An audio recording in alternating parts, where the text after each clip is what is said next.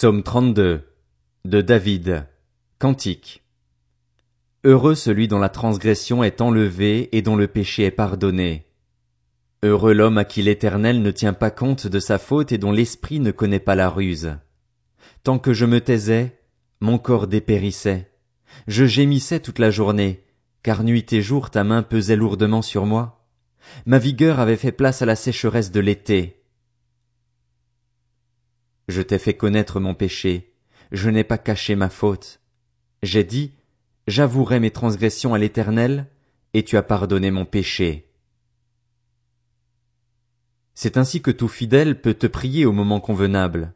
Si de grandes eaux débordent, elles ne l'atteindront pas. Tu es un abri pour moi, tu me préserves de la détresse, tu m'entoures de chants de délivrance.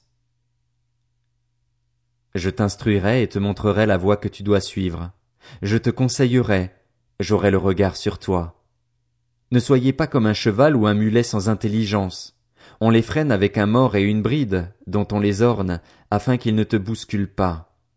Beaucoup de douleurs sont le lot du méchant, mais celui qui se confie en l'Éternel est environné de sa grâce. Juste, réjouissez-vous en l'Éternel et soyez dans l'allégresse. Poussez des cris de joie, vous tous qui avez le cœur droit.